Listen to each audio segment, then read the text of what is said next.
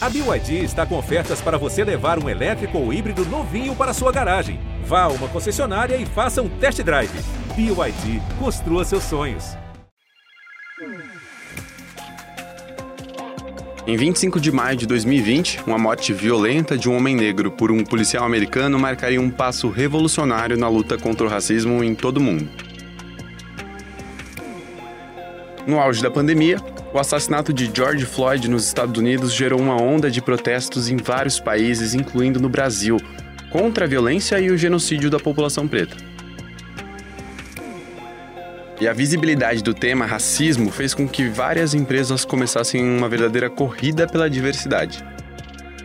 Para tentar se reposicionar no mercado como uma empresa inclusiva e manter a imagem de bom moço na praça. E é disso que a gente fala aqui hoje.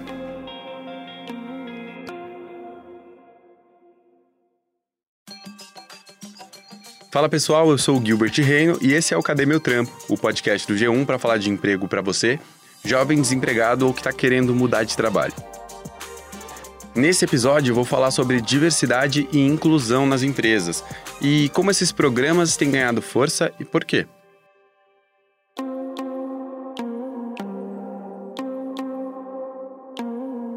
Toda vez que eu penso em inclusão ou exclusão de gente, eu gosto de lembrar de uma história que rolou comigo em um rolê.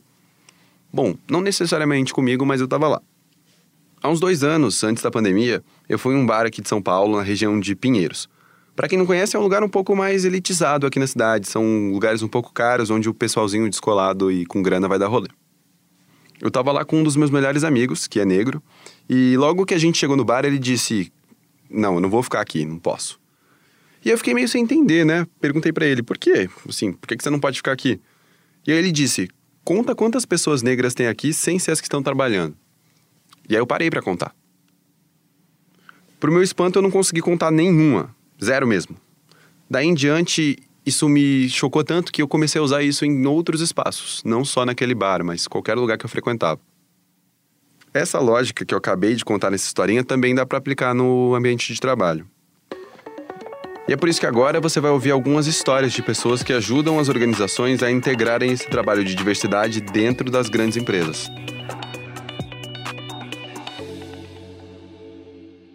E a minha mãe, ela era colhedora de laranja. Ela trabalhou a vida inteira na, na lavoura, colhendo laranja. Então, ela saía muito cedo de casa, voltava muito tarde.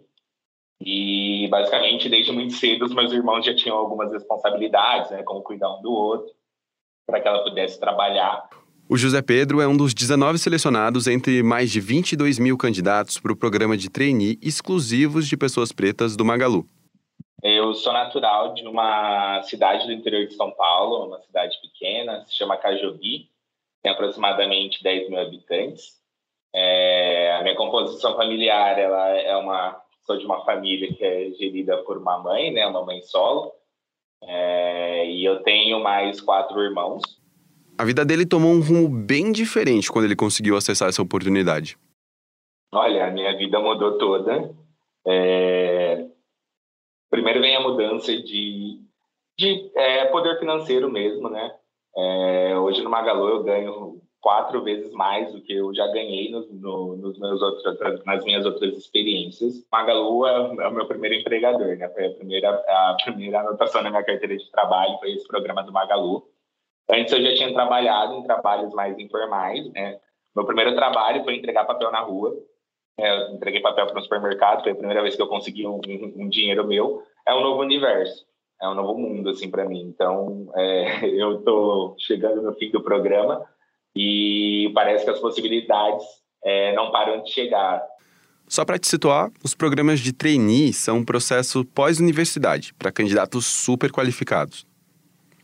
Com esses programas, as empresas pretendem investir em pessoas que possam ser futuras lideranças.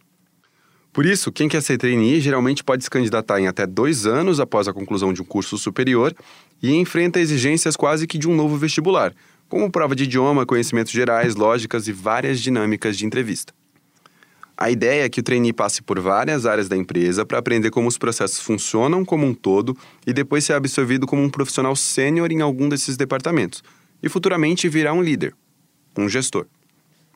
Mas daqui a pouco a gente retoma um pouco da história do José. Agora eu quero te contar um caso polêmico que também rolou em 2020.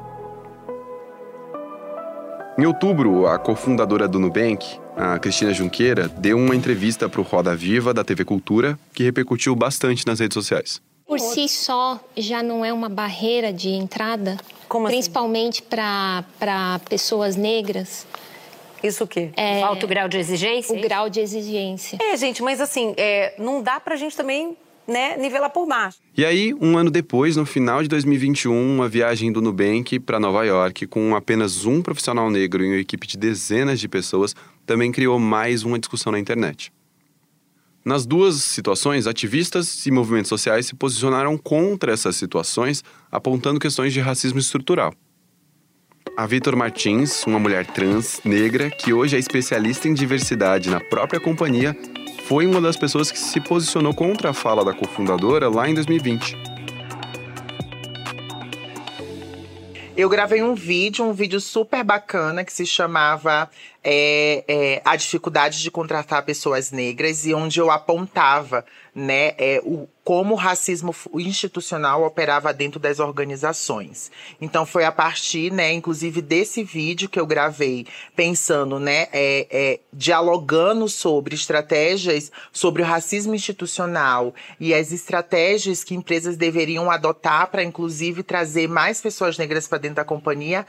Esse vídeo ele acessa o Nubank, né? Então ele chega é, pelo Nubank, chega até o Davi, que é o CEO da companhia, e isso posteriormente se torna uma conversa informal, né? O Davi querendo conversar com uma pessoa especialista em diversidade e inclusão, porque eu já trabalhava com o tema e o meu mestrado é nessa área, eu estudo estratégias de enfrentamento ao racismo implementadas por empresas privadas no Brasil mas eu chego exatamente no momento onde o Nubank reconhece que precisa montar um time de diversidade e pensar uma estratégia de diversidade que tenha mais força e que seja mais intencional, sobretudo nos nossos esforços hoje, que é a agenda racial e a agenda de mulheres. Assim, você estudando esse, esses casos de diversidade, quais são as dificuldades que as pessoas pretas e as pessoas trans têm nas grandes empresas para acessar as oportunidades de trabalho, para conseguir subir, chegar em cargos de liderança, por exemplo?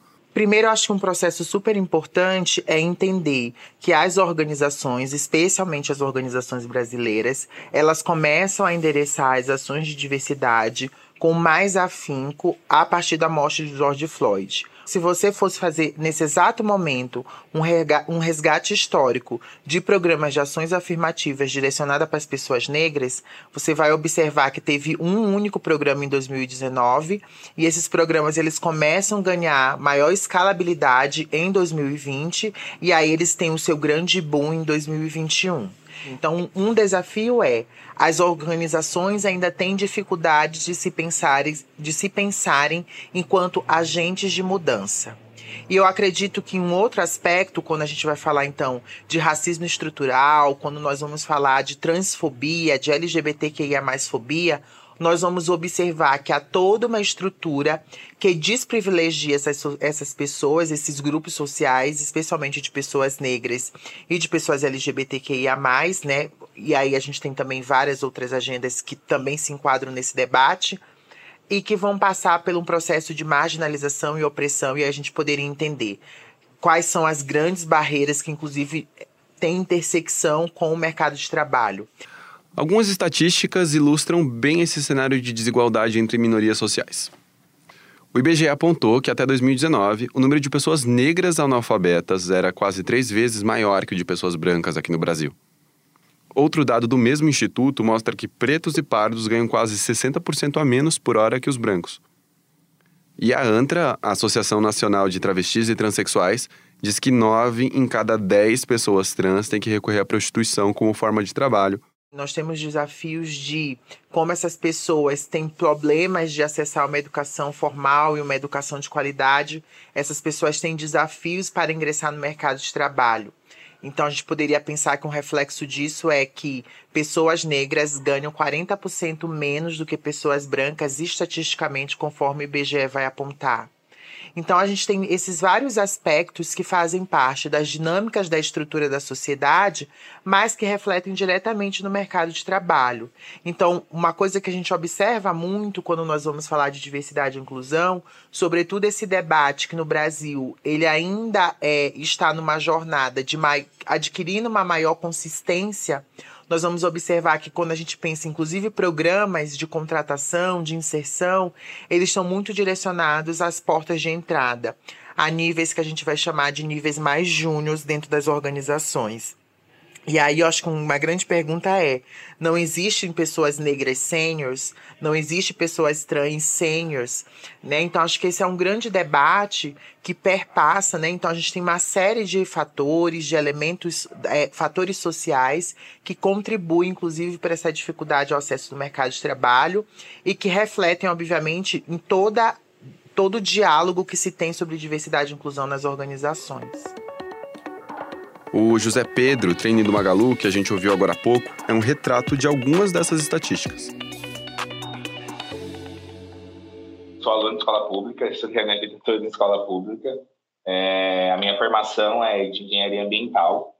É, eu me formei pela Unesp, né, Universidade Estadual, é, Universidade do Estado de São Paulo, na cidade de Presidente Prudente, que é cerca de 400 quilômetros da, da minha cidade. Quando eu descobri que era uma universidade pública, né, e que eu tinha a possibilidade de estudar de forma gratuita, é, eu comecei a pensar e pesquisar né, as faculdades. E como eu venho de um ensino, um ensino público que eu tinha é, uma defasagem em algumas matérias, como matéria, é, não tive professores de química, física e biologia, é, eu precisava correr atrás, então eu fui buscar um cursinho, um cursinho que eu conseguisse pagar, um cursinho que fosse mais barato para que eu conseguisse ingressar na, na universidade. Então, eu passei é, no vestibular de 2017 pelo programa de cotas e concluí a graduação agora no início de 2021. Ô José, como é que foi a sua vida profissional? Qual foi a sua primeira experiência formal de trabalho? E durante a minha faculdade, eu trabalhei, fiz muitos bicos, né? Então, eu trabalhava em eventos, é, na portaria de eventos, servindo as pessoas, trabalhava no bar, no bar de eventos, trabalhava mais ali como um bico para eu conseguir me manter mesmo durante a graduação, é, porque mesmo morando dentro da moradia estudantil que era fornecida pela faculdade, eu tinha outros gastos, outros custos que eu precisava cobrir. E que tipo de dificuldade você já passou para conseguir um emprego? Olha, é... já enfrentei algumas dificuldades, é, principalmente quanto a esses programas, né, esses programas é, tanto de estágio quanto de trainee, é, que eu já prestei muitos programas, eu nunca obtive respostas, eu fiz a inscrição, é, enviei vídeos, enviei desafios, é, que eram propostas pelos programas, e muitos deles eu nunca tive um, uma devolutiva, e quando eu tinha devolutivas, devolutivas era que eu não me enquadrava no perfil procurado para aquela vaga, é, então é, é, muito difícil, é muito frustrante, né? Você receber muitos nãos e não entender o porquê que, porquê que você está recebendo aqueles feedbacks, ou muitas vezes, às vezes, nem receber uma resposta da, de um programa ou de alguma vaga que você tem interesse, que você sabe que você tem capacidade para estar tá ali. Assim como para a maior parte dos jovens negros, o racismo também fez parte da história do José. Eu enfrentei, passei por uma situação, foi uma, uma das situações que mais me marcaram, é, em um desses bicos, enquanto eu fazia faculdade, eu estava trabalhando em um evento é, de um curso de medicina e eu fui é, sofri uma injúria racial. Estava fazendo meu trabalho, cumprindo meu trabalho, sofri uma microagressão, né? Eu tomei um empurrão e ouvi algumas palavras relacionadas ao tom da minha pele, é, de que eu era uma pessoa coitada e que eu estava ali por isso e que eu não poderia estar nem desempenhando é, aquele papel. Então, foi uma situação que me marcou muito. É, na hora eu é, na hora eu parti para o combate para tentar perguntar o, é, o que, que você falou, mas essas situações é, muitas vezes vêm porque tipo, você não acredita que você está ouvindo aquilo, eu não acreditei que eu estava ouvindo aquilo, e logo depois vem a situação de choro, é, a situação de não saber o, o, porquê você está escutando isso, porque aquela, que aquela pessoa está te falando é, com você daquela maneira é, simplesmente por causa do tom da minha pele. Me marcou muito, me desestabilizou. E voltando para a história da Vitor, a especialista em diversidade da Nubank, ela mesma também teve que lidar com uma série de dificuldades na carreira, tanto por ser uma mulher trans quanto por ser uma pessoa preta. Gostaria de destacar a, o fato de é, a minha identidade de gênero ela foi se construindo, né? Não é uma, você não acorda trans, você não se reconhece assim, até porque você tá aí num processo de entendendo, né, como isso vai se como isso vai perpassar a sua vida. Em várias entrevistas que eu fui, é, me apliquei para as vagas no mercado de trabalho. Então, uns cinco anos atrás, eu era uma pessoa que masculinizava a minha voz.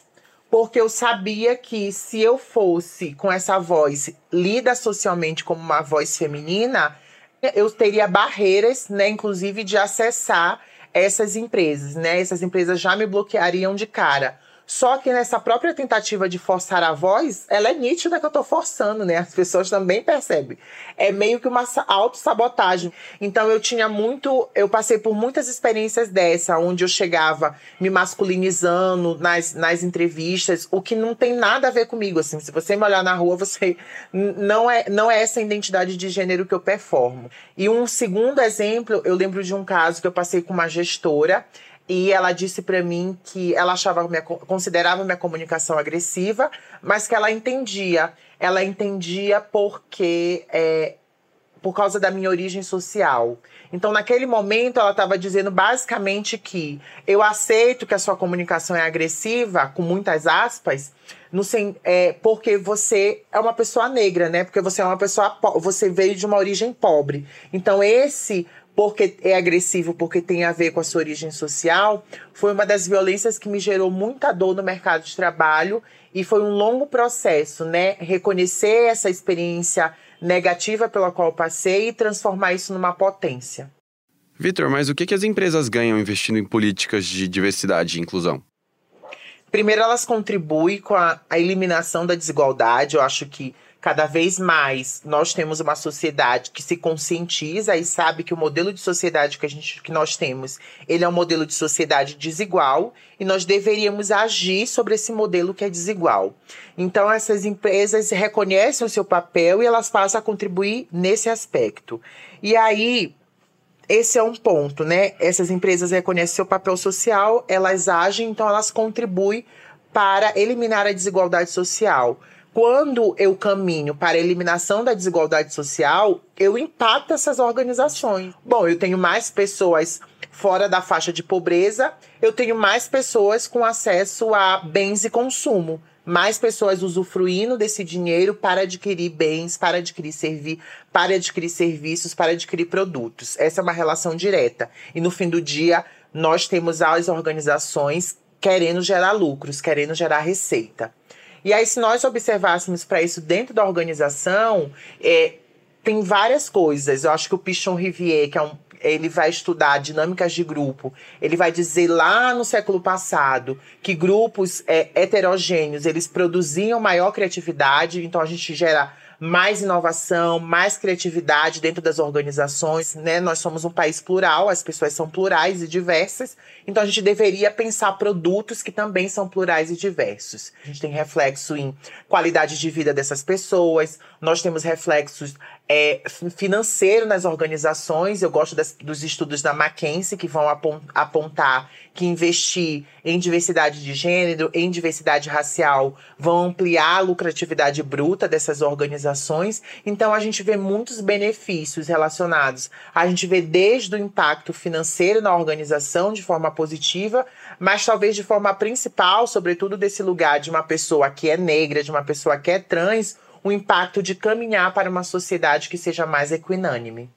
Esse programa de trainee que José Pedro participou foi um grande buzz na imprensa e nas redes sociais. Isso porque o Magalu lançou exclusivamente para pessoas negras.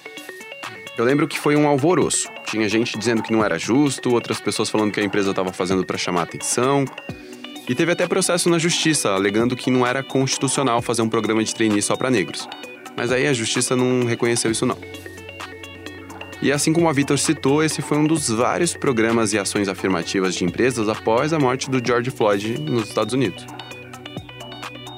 Na época foram mais de 22 mil inscritos em todo o Brasil, E hoje, mais de um ano depois do lançamento desse programa, os 19 selecionados já passaram pela fase final. Eu bati um papo com a Ana Luísa Herzog, diretora de reputação e sustentabilidade do Magalu, para saber o resultado e o impacto dessa ação afirmativa. Ana, eu queria que você explicasse pra gente por que, que o Magalu resolveu investir num programa de trainee só para pessoas negras. É, Gilbert, é, o Magalu sempre foi uma empresa diversa e inclusiva, né? Ele tem isso muito na sua essência, mas a gente fez uma, uma pesquisa muito importante em meados de 2019 é, para validar essa percepção que a gente tinha de que a empresa era diversa e inclusiva. Essa pesquisa foi muito bem sucedida, ela não foi um censo, ela foi uma pesquisa voluntária, mas tivemos uma amostra de respondentes muito significativas. Um desses dados é, que mexeu muito com a gente naquele momento foi é, a gente percebeu que o Magalu era uma empresa é, formada majoritariamente por profissionais negros. Naquele momento, a gente estimou ter 53% do nosso quadro de profissionais formados por negros. Esse é um dado muito legal, né? A gente percebeu que a gente era um espelho da demografia brasileira. O dado menos legal que a gente estimou na época também é que um número muito, um percentual muito abaixo desse, de menos de 20%, estava é, na liderança. Mas a pesquisa, é, ter esse dado concreto nas nossas mãos, mexeu muito com a gente. É, o programa de trainee nasceu é, dessa percepção de que a gente precisava corrigir essa distorção interna, né? A gente precisava aumentar o número de profissionais negros na liderança. Na época que vocês lançaram o programa, rolou bastante discussão, né? Virou um assunto super comentado. Qual foi a recepção é, externa desse programa e, e, como que isso repercutiu? A repercussão, é, Gilbert, foi super forte. Você deve ter visto isso na época. É, ela nos surpreendeu. Alguma repercussão a gente sabia que a gente ia ter, obviamente, né? É uma medida afirmativa. Outras empresas tinham feito é, programas parecidos para estágio é, mas não, não havia tido ainda um programa de trainee. Né? O trainee ele tem os programas de trainee nas companhias, eles têm um status diferente, né? E por isso chamou tanta atenção, mas a gente foi surpreendido pela polêmica que a gente suscitou é, no país. Né? A gente nunca teve a pretensão de suscitar um debate nacional ou é, ser tida é, como um exemplo para as outras companhias privadas ou públicas. É, a gente simplesmente, é, de uma maneira muito pragmática, queria criar uma medida para começar a corrigir uma distorção interna nossa, um problema nosso. E no final das contas, né, um dos resultados disso tudo é, além de ter conseguido recrutar 19 profissionais super qualificados, super talentosos, é que a gente de fato despertou, suscitou um debate nacional sobre o racismo, né? E como que vocês avaliam esse programa? Quais foram os resultados alcançados com ele? Ó, nós fizemos esse grupo de 19, né, selecionados no ano passado, está terminando esse período que a gente chama de imersão, né, de formação na companhia esse mês. É, já em, em janeiro, dezembro, janeiro, eles entram é, no, no, no modus operandi normal do Magalu, né? eles vão ser alocados em diferentes áreas. É, eu espero, inclusive, se, se tudo der certo, porque eles são super disputados, eu espero conseguir um desses profissionais para minha área. É, esse é o resultado mais, mais, com, mais tangível, Gilbert, é, é, que a gente rompeu é, com essa, essa premissa falsa de que não havia profissionais, de que não há profissionais negros qualificados no mercado. A gente tinha essa crença desde lá do começo, a gente fez o programa acreditando nela, né? Esses profissionais existem, nós só não estamos sendo é, felizes é, para atraí-los, né? E o programa exclusivo de trainee foi muito bem sucedido. Ele, a gente atraiu esses profissionais. Então, esse, se eu puder te dizer qual é o resultado mais concreto, tangível, é ter esses 19 profissionais que eu imagino que vão ficar na companhia. E lembra da mudança de vida do José Pedro? Hoje a perspectiva dele é outra. Olha, a minha vida mudou toda. É... Primeiro vem a mudança de, de é, poder financeiro mesmo, né? É, hoje no Magalu eu ganho quatro vezes mais do que eu já ganhei no, no, nos meus outros, nas minhas outras experiências. E vem uma mudança também de oportunidade, né? Muitas vezes é, eu estava buscando essa oportunidade na minha vida, é, desde que eu descobri que era um programa de trainee. Eu, eu sempre quis ser trainee. É, só que todas essas, essas dificuldades de não ter resposta, de não se adequar ao perfil da vaga, é, acaba desanimando a gente, acabou me desanimando um pouco. E a mudança maior foi é, vir para São Paulo, entrar em uma outra realidade, estar dentro de um ambiente corporativo, é, ser ensinado, né, ser capacitado também para eu entender o do negócio da empresa, para eu entender como eu posso ajudar a empresa, como eu posso continuar sendo eu dentro da empresa. É, eu acho que foi a maior mudança, assim. Primeira mudança financeira, é, porque eu acho que ninguém da minha família é, tem, conseguiu chegar em um cargo com o salário que eu tenho, é, com as possibilidades de crescimento que eu tenho, com a possibilidade de acesso que eu tenho dentro da empresa, aos mais diversos tipos de conhecimento. Eu acho que é um propósito que eu tenho também, que é, outras pessoas como eu é, tenham acesso a esse tipo de trabalho, que elas sejam enxergadas é, pelo mercado como pessoas competentes, como pessoas que têm um potencial e que podem fazer é, tipo, transformações gigantescas dentro das empresas onde elas querem atuar. Esse é um dos caminhos diversos que a gente tem para seguir, mas ainda tem muitos passos para dar. O que eu fico feliz de verdade é ver o quanto a gente avançou e ainda pode avançar para ser feliz no trabalho, sem ter que lidar com barreiras para a gente ser quem a gente é. A produção, o roteiro e a apresentação do Cadê Meu Trampo são feitas por mim, Gilbert Renho, a edição de Everton Dias, com a trilha original de Marion Lemonnier e coordenação de Cláudia Kreuter. O Cadê Meu Trampo fica por aqui e a gente se fala na semana que vem. Tchau, tchau, até mais.